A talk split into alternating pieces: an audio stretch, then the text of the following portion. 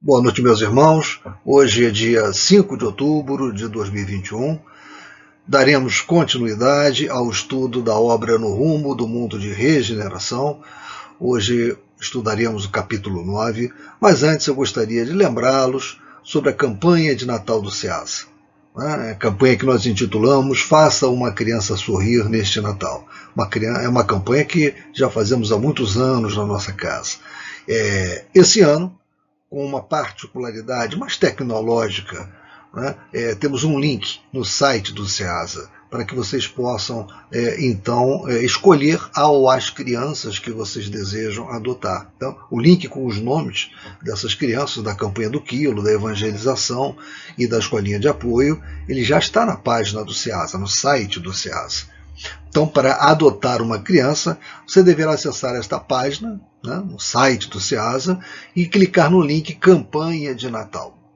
E escolher o a ou as crianças, né, clicando nos seus respectivos nomes.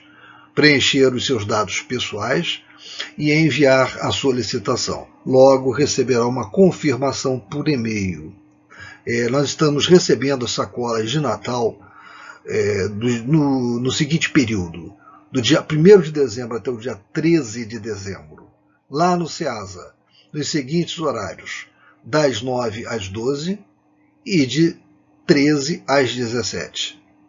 A sacola de presentes, só lembrando, ela deve ter uma roupa, uma mochila, um calçado, uma toalha de banho, um brinquedo e um kit higiênico.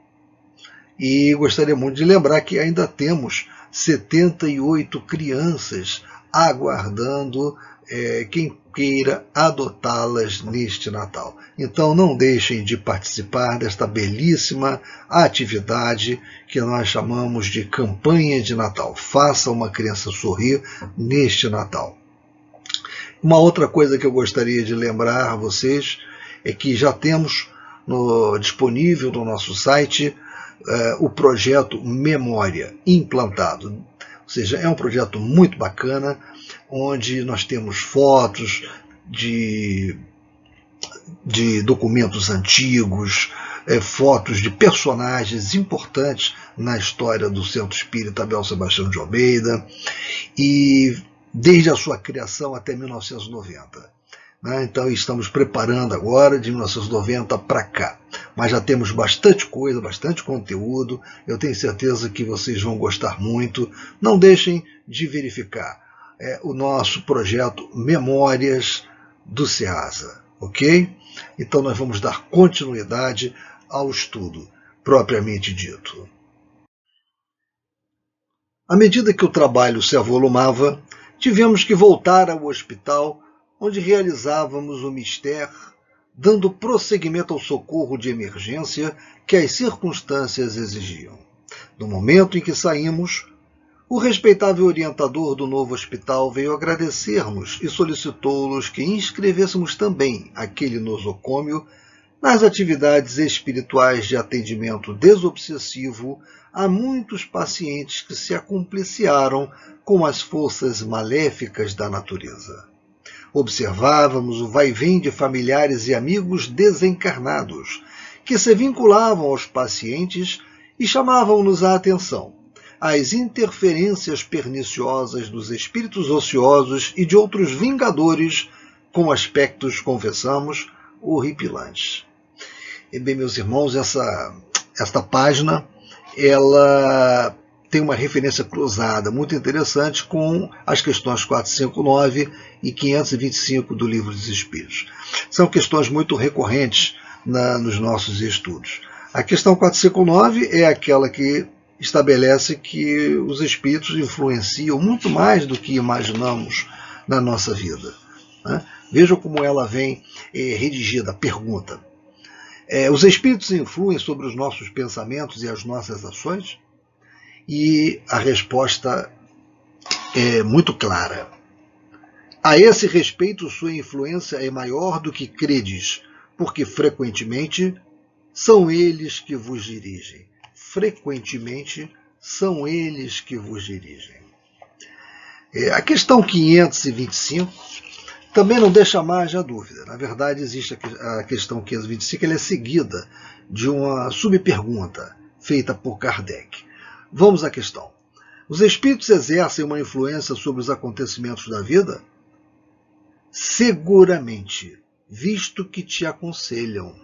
Seguramente. E aí a subpergunta feita por Kardec.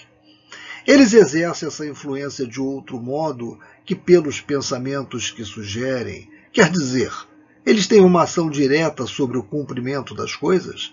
Sim, mas eles não agem jamais fora das leis da natureza. Então, meus irmãos, nós estamos vendo, nesse caso, essa referência às leis da natureza, é a lei da afinidade vibratória. Então, se nós não estivermos vibrando na mesma frequência que esses espíritos eh, perniciosos, pouco evoluídos, vingadores, né, eles terão muitíssima dificuldade de poder, de alguma maneira, nos influenciar. Porque nós, nós não estaremos vibrando na mesma sintonia. Né? Agora, se nós estivermos na mesma sintonia, na mesma frequência que eles, eles vão se acoplar a nós, vão nos influenciar muito. Né? A influenciação é, dos espíritos ela é constante entre nós, dos bons espíritos e também dos maus espíritos, quando com eles nós estamos em sintonia vibracional. O nosso querido doutor Valente costumava dizer que os espíritos nos acotovelam incessantemente. É? E ele estava certo. As questões 459 e 525 elas atestam isso.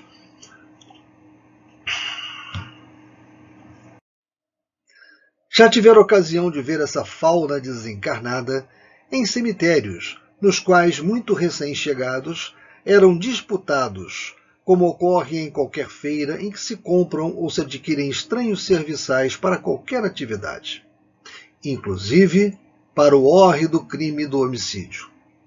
Em volta, como se estivessem aguardando comparsas ou vítimas, havia um número expressivo de entidades errantes e portadoras de carantonhas apavorantes.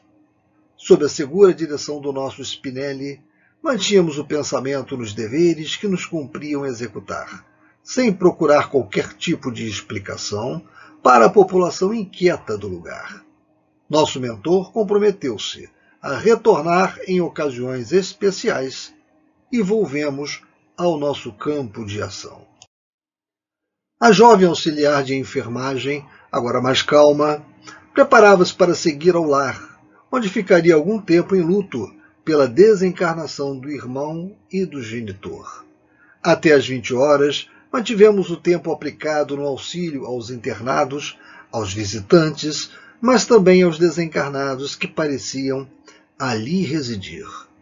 Naquela noite havia reunião doutrinária no centro espírita que era a instituição responsável pelo programa de amor e de caridade.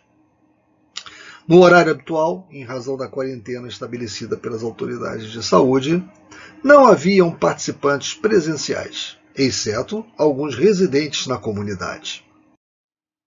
Nada obstante, a reunião foi aberta, como habitualmente, e umas 20 pessoas que trabalhavam devotadamente se encontravam perfeitamente sintonizadas com os deveres que lhes diziam respeito. O orador iria explicar o tema de estudo baseado num texto de O Evangelho segundo o Espiritismo, de Allan Kardec, a respeito de um tema de grande e sempre atual importância. A felicidade não é deste mundo. Capítulo 5, item 20. Foi um momento emocionante, porque, em razão das dificuldades de estarem presentes grupos de pessoas, havia-se resolvido manter as atividades da casa utilizando-se a internet, especialmente transmitindo os estudos e permitindo que um número muito significativo de pessoas interessadas no conhecimento da palavra tivesse acesso. Essa é uma forma como as casas espíritas atualmente estão trabalhando, a grande maioria ainda, né, que é utilizando-se da telemática, da internet, mantendo os estudos doutrinários, levando para mentes e corações sequiosas a palavra de amor e de consolação do nosso Senhor Jesus Cristo. Em alguns casos, como é o caso do SEASA, também com passes e irradiações magnéticas à distância e preces para os desencarnados. Então, os trabalhos não pararam. Né? Visivelmente inspirado, o expositor referiu-se à realidade a respeito da vida nas suas duas feições, a encarnada e a desencarnada, demonstrando a grandeza da imortalidade como única forma de entender-se a criação na sua profundidade e significado. Estendeu-se apresentando conceitos ricos de experiências e de fáceis aplicações por aproximadamente 40 minutos. A seguir, foi encerrado o labor e todos nos recolhemos um pouco ao ar livre para comentários entre os residentes, assim como nosso grupo e trabalhadores desencarnados da Sociedade Espírita. Os socorros de sempre continuavam e a movimentação de amor e caridade junto aos desencarnados em aflição seguia ininterrupta. Buscamos os nossos cômodos até o momento previsto para a nossa reunião mediúnica, dando continuidade aos labores do dia. Mais ou menos uma hora da madrugada, seguimos a sala mediúnica preparada pela nossa gentil Marta, que recepcionava os convidados e os colocava nos lugares que lhes estavam reservados. Quando chegamos, encontramos o diretor espiritual Antúrio nosso convidado para a programação socorrista especial. Dois auxiliares do labor trouxeram em sono, por desdobramento espiritual, a jovem auxiliar de enfermagem que repousavam suavemente. De igual modo, veio conduzido o espírito inimigo que a estava induzindo ao autocídio, e mais algumas entidades vinculadas aos pacientes do hospital que nos acolhia. Vejam, meus irmãos, esse trabalho está sendo feito na espiritualidade, a uma hora da manhã.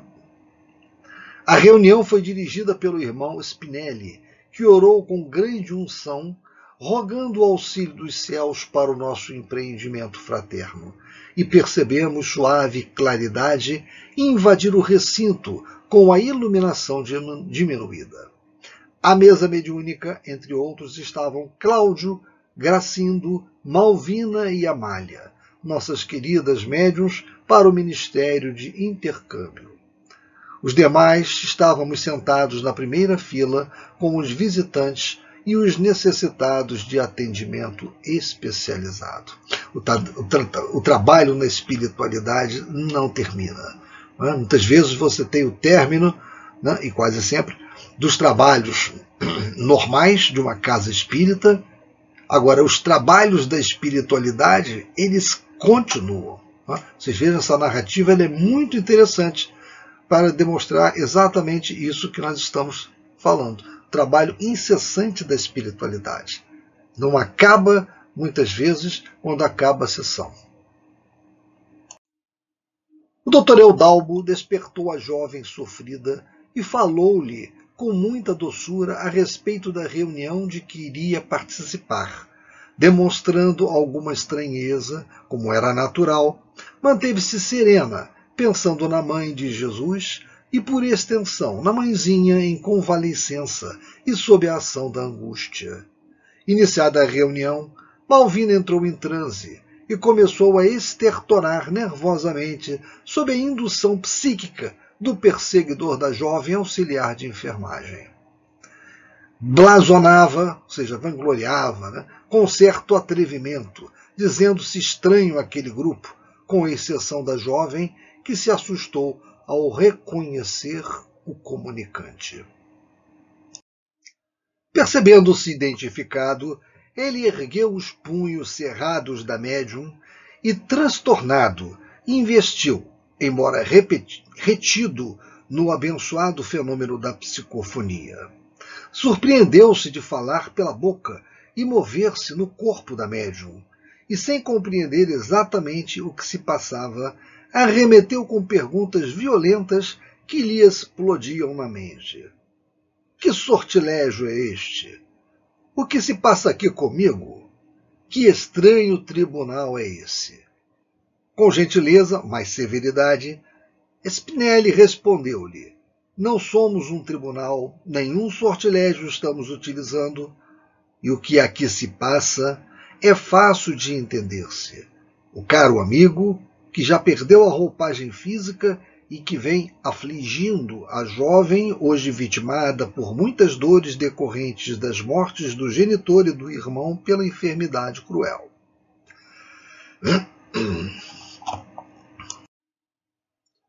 Com que direito se propõe a infernizar quem cumpre os seus deveres e ama os seus familiares com elevação?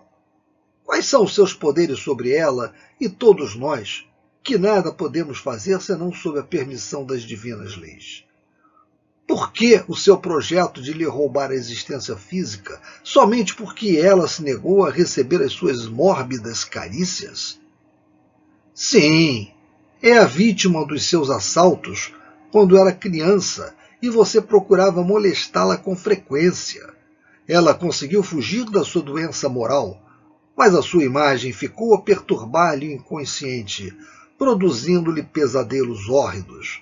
Felizmente, a morte a arrebatou.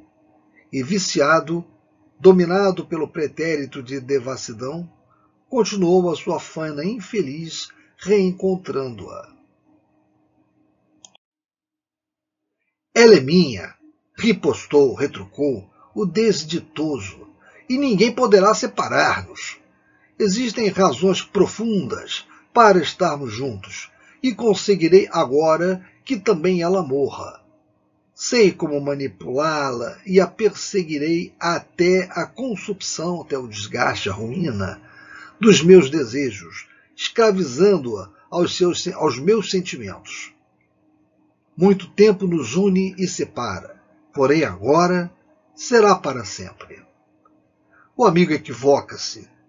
Também conhecemos os torpes dias vividos na cidade de Nice, na França, após a Revolução dos Dias Gloriosos das Luzes e das Trevas. Em uma análise imparcial, o amigo deve-lhe muito mais pelo que a induziu e culminou, atirando-a ao abismo moral e orgânico.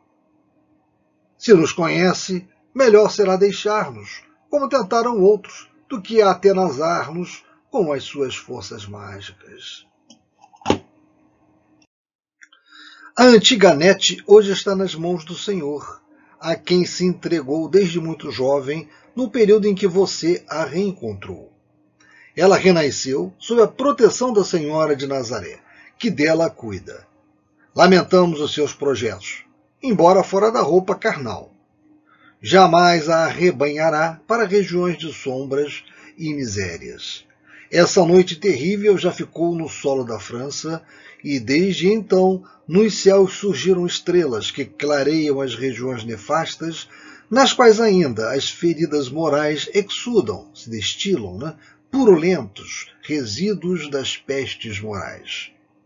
Agora você está falando conosco através de uma servidora da mediunidade, que oferece suas energias para ajudá-lo na lucidez, no reabastecimento de energias saudáveis e na recuperação do seu organismo espiritual. Trata-se de uma médium saudável e você conhece a linguagem que era comum em Nice naqueles longevos dias. Agora o amigo sentirá um torpor e uma sonolência que o levará ao repouso para despertar noutra situação. A jovem acompanhava o diálogo espantada, porque não lograva compreender em todo o seu conteúdo a explicação. Cláudio aplicou-lhes energias balsâmicas e ele foi desligado da dedicada sensitiva e conduzido a outra sala, onde permaneceria adormecido até ser transferido para a nossa comunidade espiritual. Uma sessão de doutrinação, né, meus irmãos? Uma sessão de recuperação desse espírito é, desviado do caminho reto, né, que precisa de orientação. É, um, é um bom exemplo de trabalho.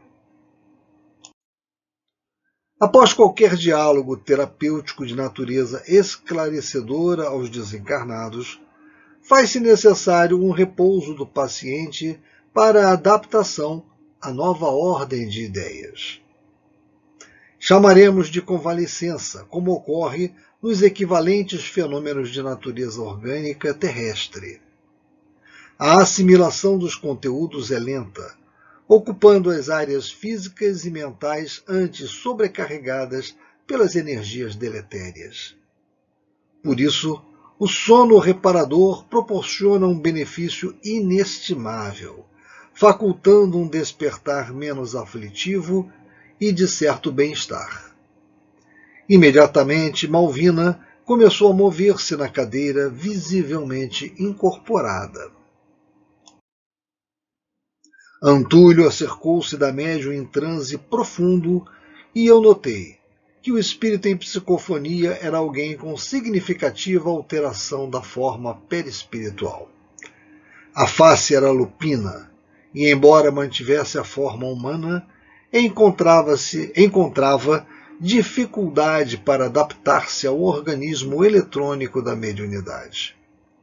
Observei que, simultaneamente, diversos espíritos perturbados que sintonizavam com o comunicante eram como que telementalizados por ele, que demonstrava na face alterada a máscara do ódio e do desespero, por sentir-se quase imobilizado, com incapacidade de controlar a própria mente, envolta em fluidos escuros que lhe eram habituais. A nossa Malvina era um espírito gentil e missionário no sentido doutrinário, porquanto servia a causa espírita com abnegação e entrega total. Desde quando passou a cooperar nas atividades do lar que nos albergava, a sua mediunidade exerceu um papel fundamental nas orientações e programas a serem executados, sem o querer, chamando a atenção dos perversos da erraticidade inferior.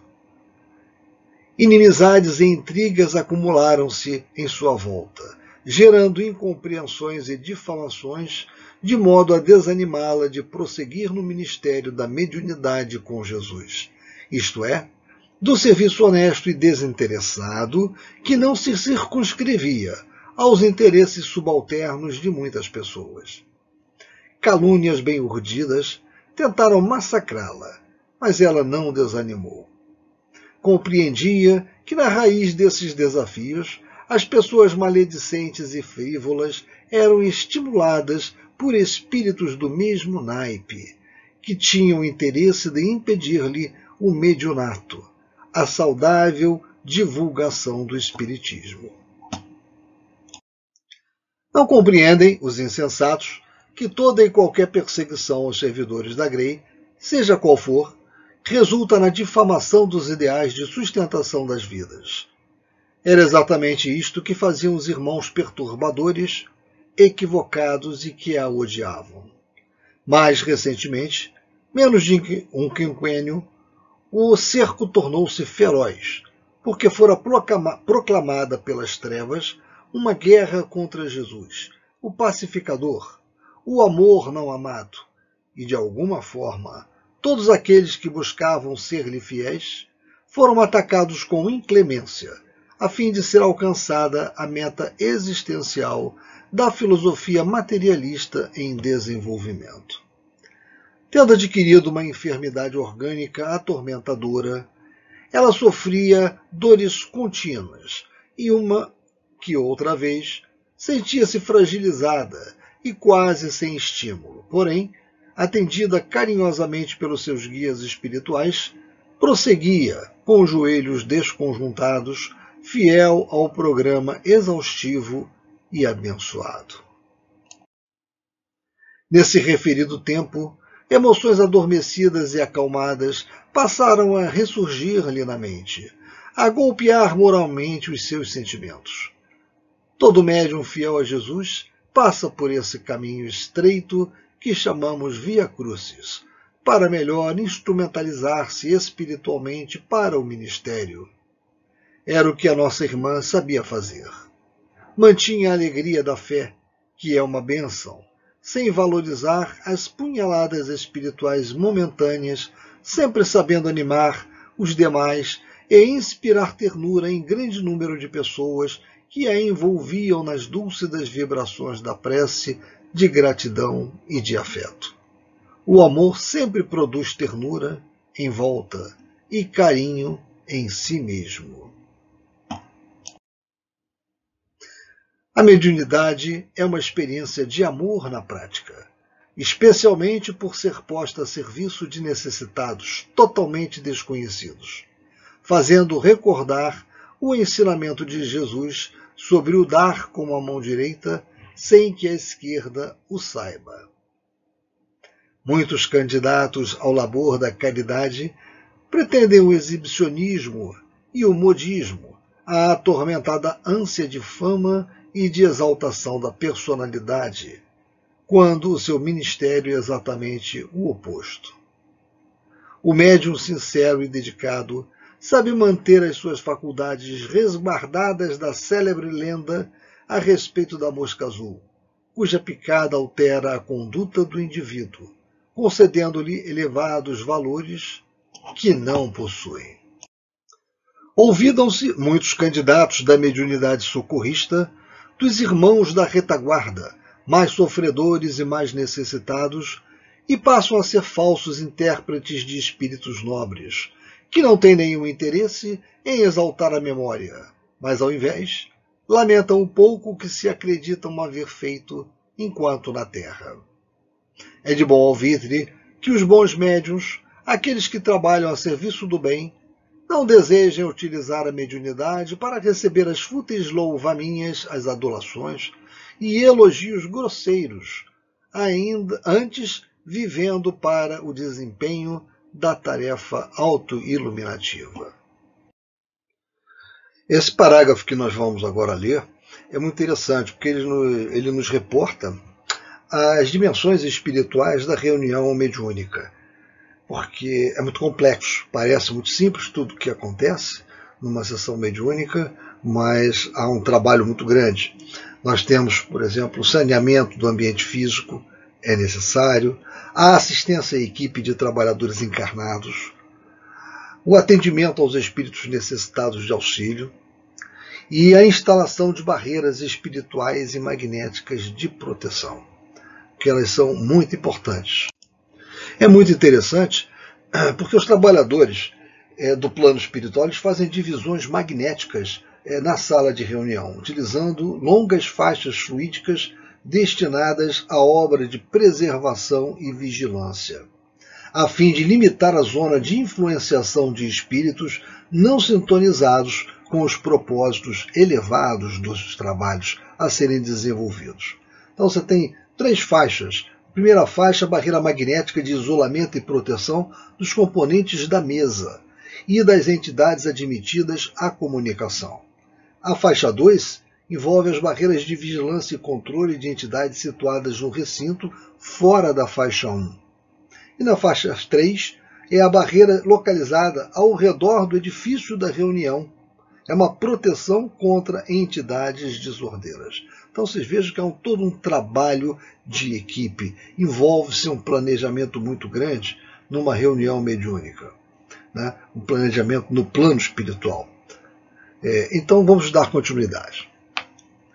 Justo no momento em que o dialogador acercou-se para a conversação edificante, as barreiras de isolamento, vejam, as barreiras magnéticas de isolamento, né, que controlavam as entidades infelizes que faziam parte do secto do comunicante, permitiram que todos se adentrassem no círculo vibratório das comunicações, com propósitos de fazer algazarra e mesmo tentarem agressão. Ou seja, foi permitido não porque eles tivessem conseguido, através de um poderio próprio, ultrapassar essas barreiras, mas havia um motivo pedagógico para que essas barreiras fossem abertas para que aqueles outros espíritos entrassem, acreditando que poderiam fazer as suas algazarras e até mesmo tentarem a agressão.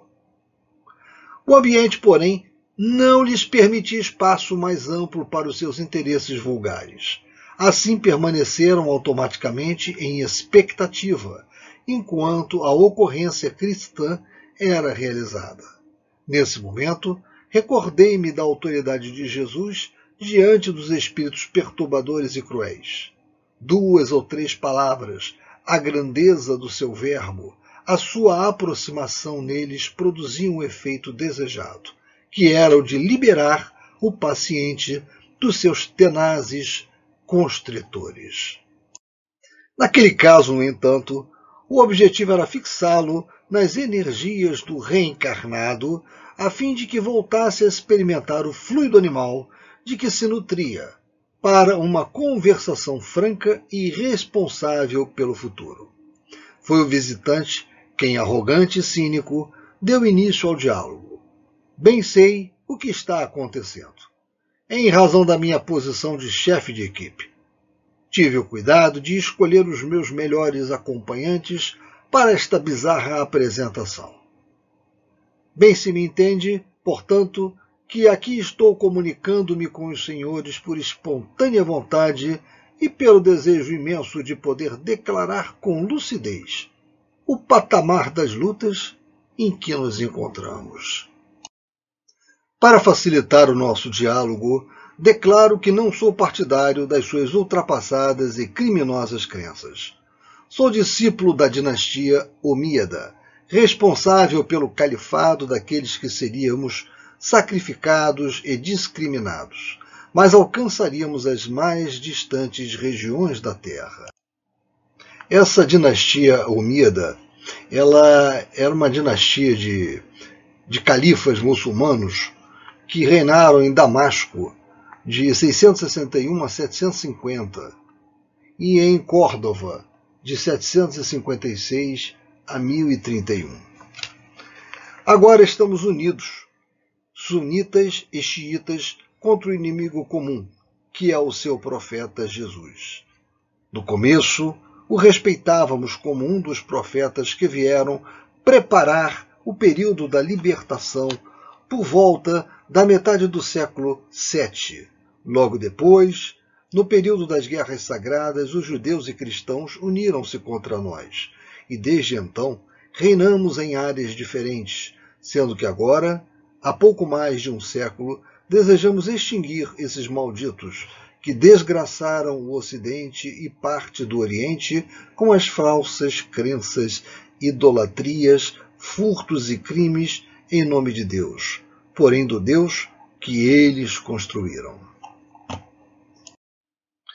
Enquanto não vencermos esses desventurados propagandistas da ilusão e do crime, do pecado e do erro, lutaremos das regiões onde nos encontramos, a fim de, por fim, encontrarmos o paraíso preconizado pelo Corão, que é o livro sagrado do Islã.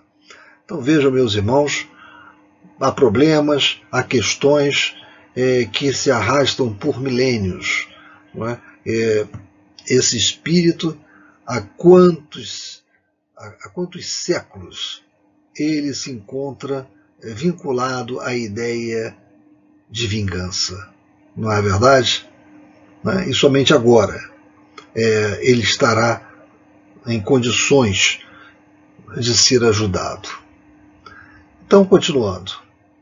Depreendo que, apesar de desencarnado, ainda não desfruta da plenitude celestial, asseverou o nosso Antúlio, aproveitando-se da pausa natural que o comunicante fez. Segundo o Corão, logo após a morte do fiel, se é justo e devotado, experimenta de imediato as delícias do paraíso. Como acaba de expor, não é exatamente assim. Isto porque o reino dos céus encontra-se no coração pacificado, no sentimento de amor, de compaixão e na conduta reta e gentil para com todos. Pelo que o amigo acaba de narrar, encontra-se numa província espiritual de lutas, sofrimentos, rancores e perseguições a todos aqueles que não compartilham das suas ideias, qual ocorre no mundo físico. Vocês xiitas têm como lema o sacrifício e a abnegação, que é uma regra muito bela. No entanto, transcorridos séculos, talvez da sua morte, ainda não pôde fruir a felicidade, que é o prêmio dessa conduta após a morte. É natural, revidou, agora com o semblante da médium totalmente transfigurado, a escorrer pela boca uma baba peçonhenta e fétida.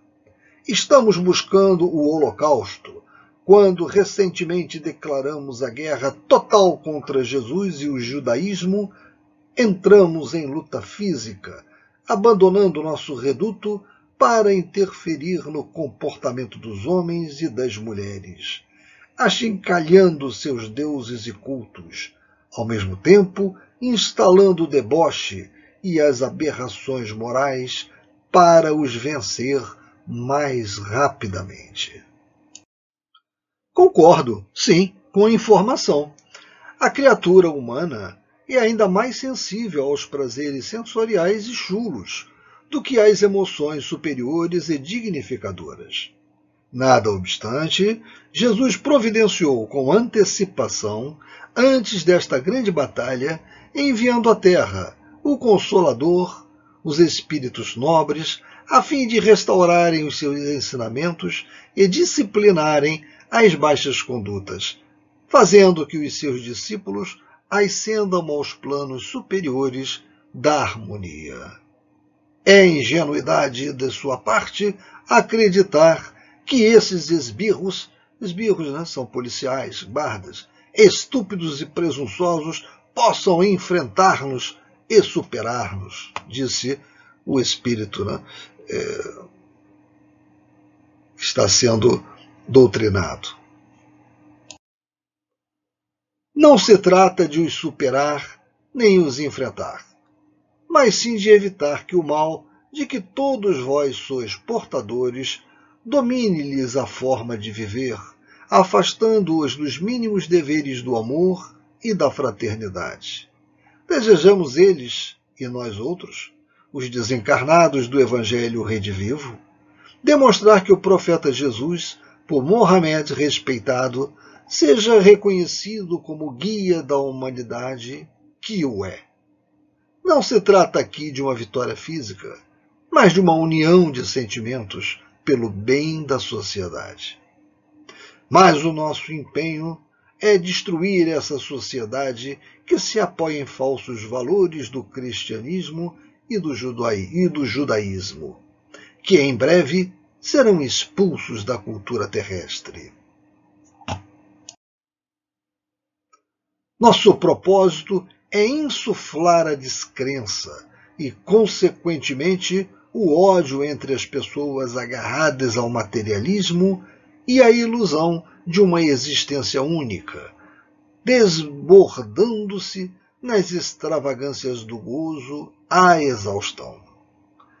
As resistências físicas e morais dos seres humanos são muito frágeis quando fustigados e despertados para as sensações enganosas. Enlouquecem e tudo trocam pelo estranho gozo que os consome rapidamente. Nesse momento, voltam-se para as benéficas experiências do serviço de amor, em que se comprazem e se fortalecem, voltando ao vigor perdido. Tem sido sempre assim desde o período mitológico do pensamento. O que o amigo vem fazendo é de uma covardia incomum. A que se refere? Não lhe entendo a frase. Claro que sim.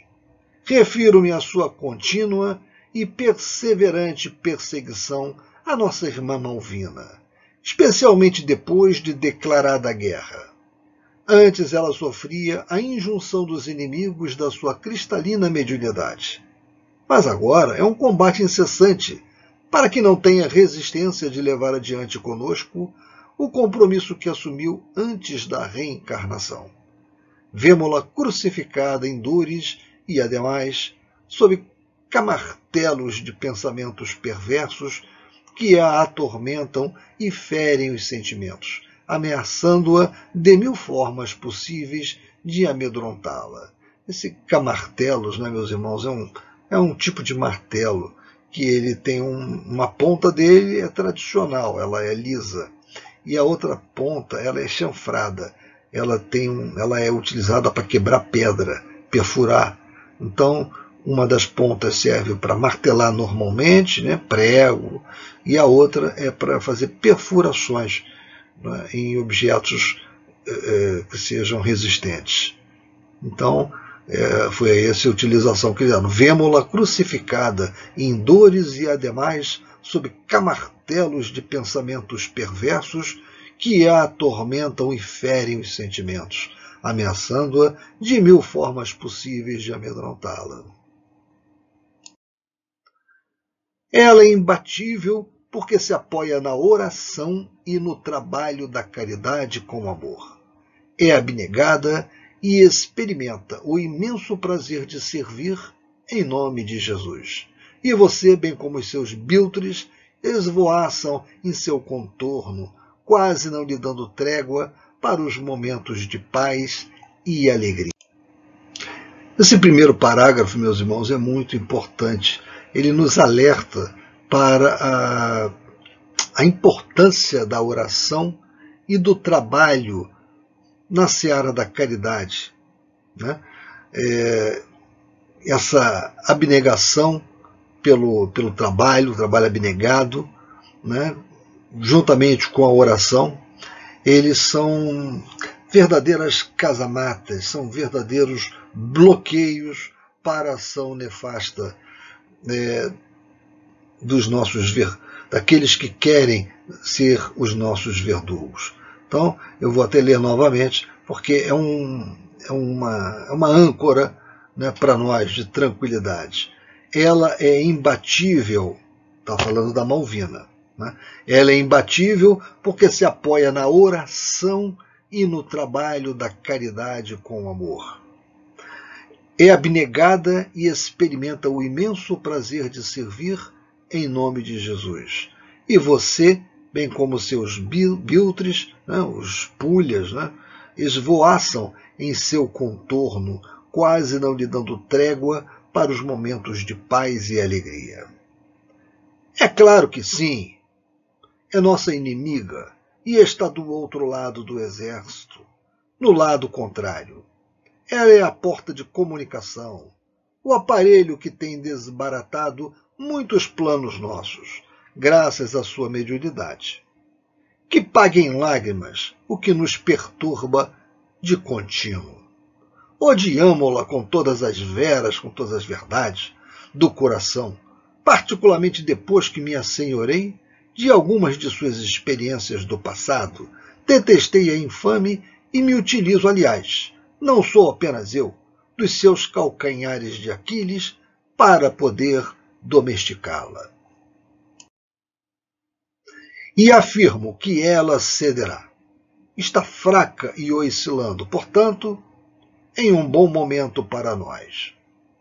O que o amigo não sabe é que providências efetivas dos seus guias espirituais concederam-lhe maior prazo para o serviço prolongando-lhe a existência, mesmo com as dores que terminarão por sublimá-la.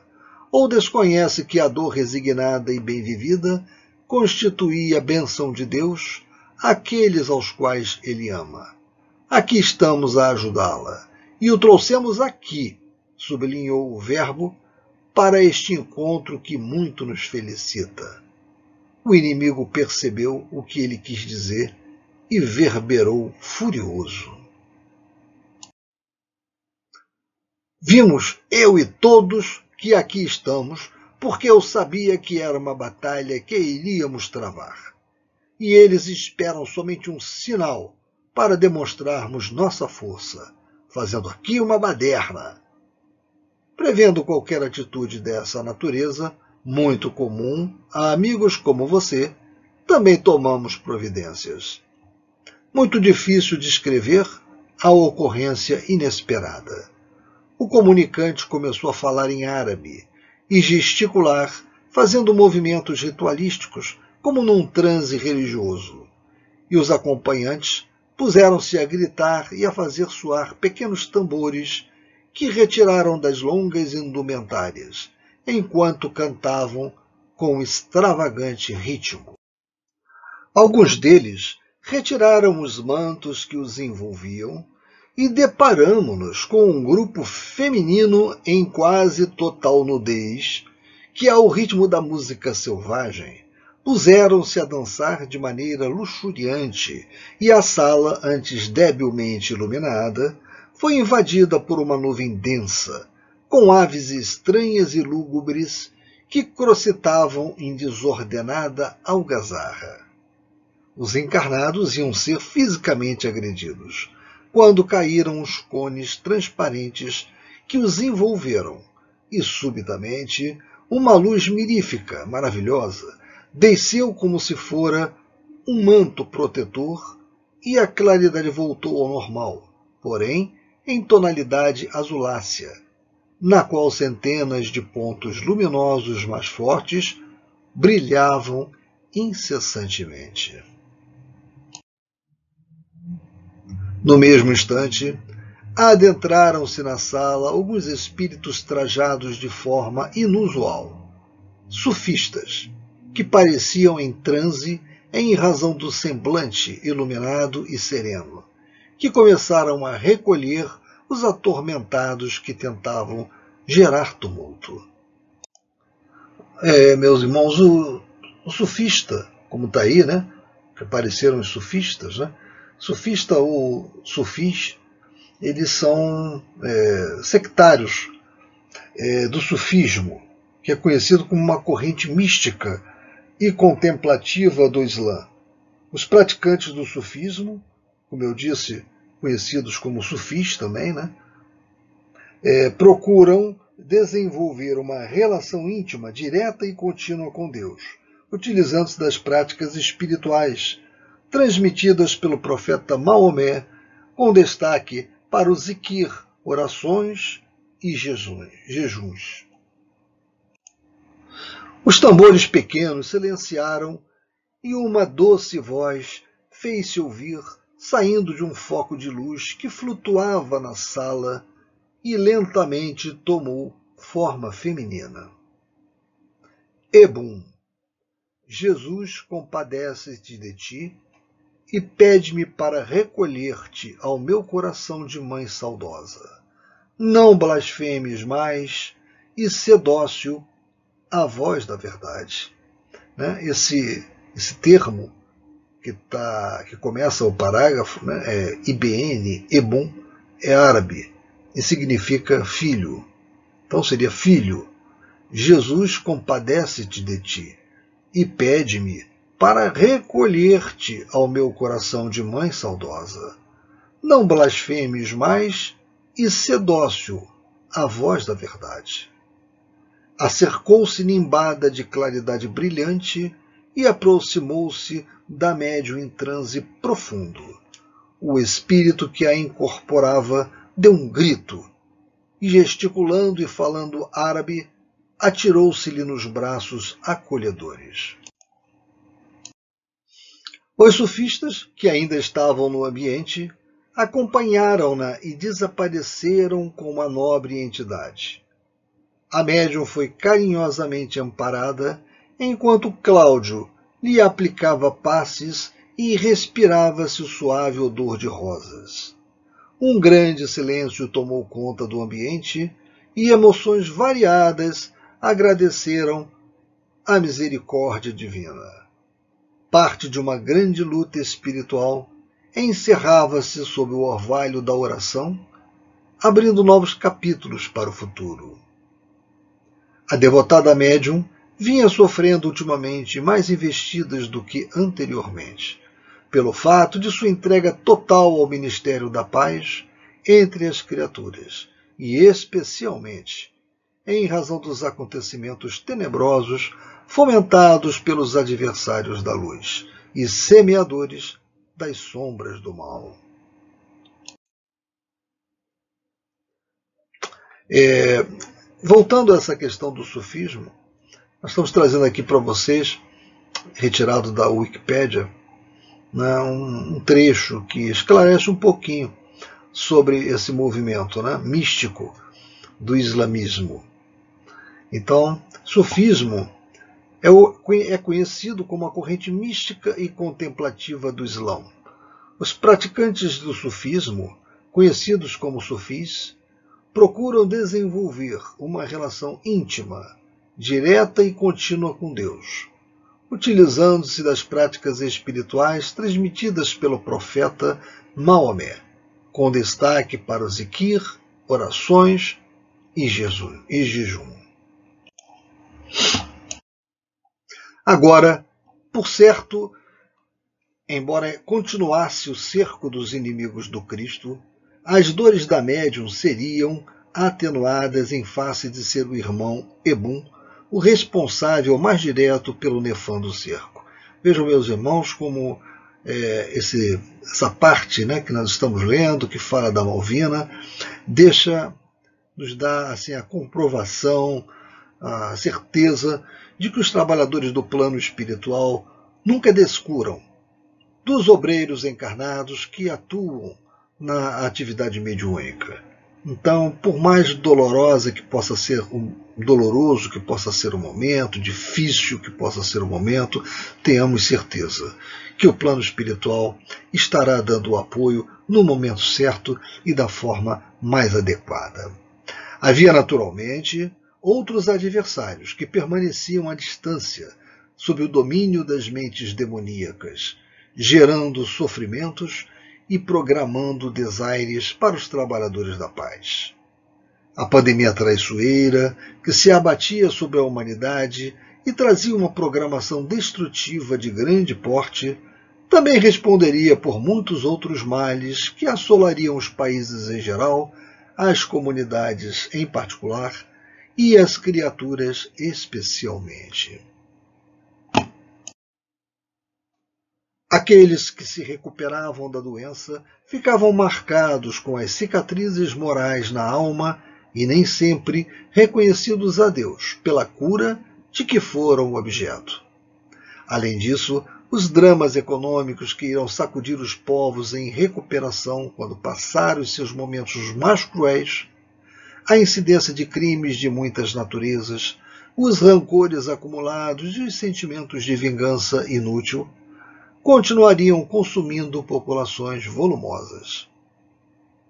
Ademais, os problemas dos relacionamentos políticos abalados, dos contratos não cumpridos, das suspeitas surdas e declaradas, dos espectros da fome e da miséria econômica resultantes dos períodos de quarentena sem trabalho, sem produção e em reconstrução lenta, eram os dolorosos efeitos que coroariam os futuros dias de paz quando chegassem. Desse modo, instalaram-se as pandemias morais da indiferença pela dor do próximo, pela sobrevivência de alguns que foram poupados, ao lado certamente das bênçãos que deveriam servir de alicerce a todos para a construção de uma nova sociedade de instituições com outros valores e de uma, unidade, uma humanidade mais compatível com as leis de Deus. Naquele momento, porém, o Ministério do Socorro Imediato caracterizava-se pela compaixão, pela necessidade de diminuir os danos e o contágio pessoal, renovando o ânimo de todos que se encontravam abatidos e desconfortáveis. A reunião mediúnica teve prosseguimento, porquanto a nossa Malvina entrou em transe e imediatamente o irmão Spinelli foi atendê-la. Tratava-se de um recém-desencarnado pela Covid-19.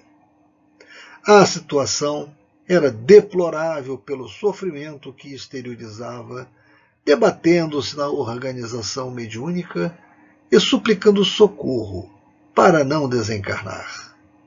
Era um cavalheiro de 58 anos aproximadamente, que fora diabético e tivera vários episódios de AVC.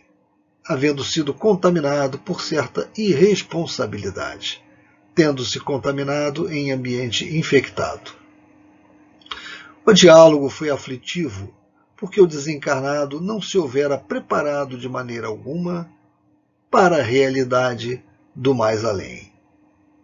Estava sendo atendido por solicitação do administrador Gumercindo, que era seu filho e acompanhara o drama da enfermidade até a sua consumpção em menos de duas semanas.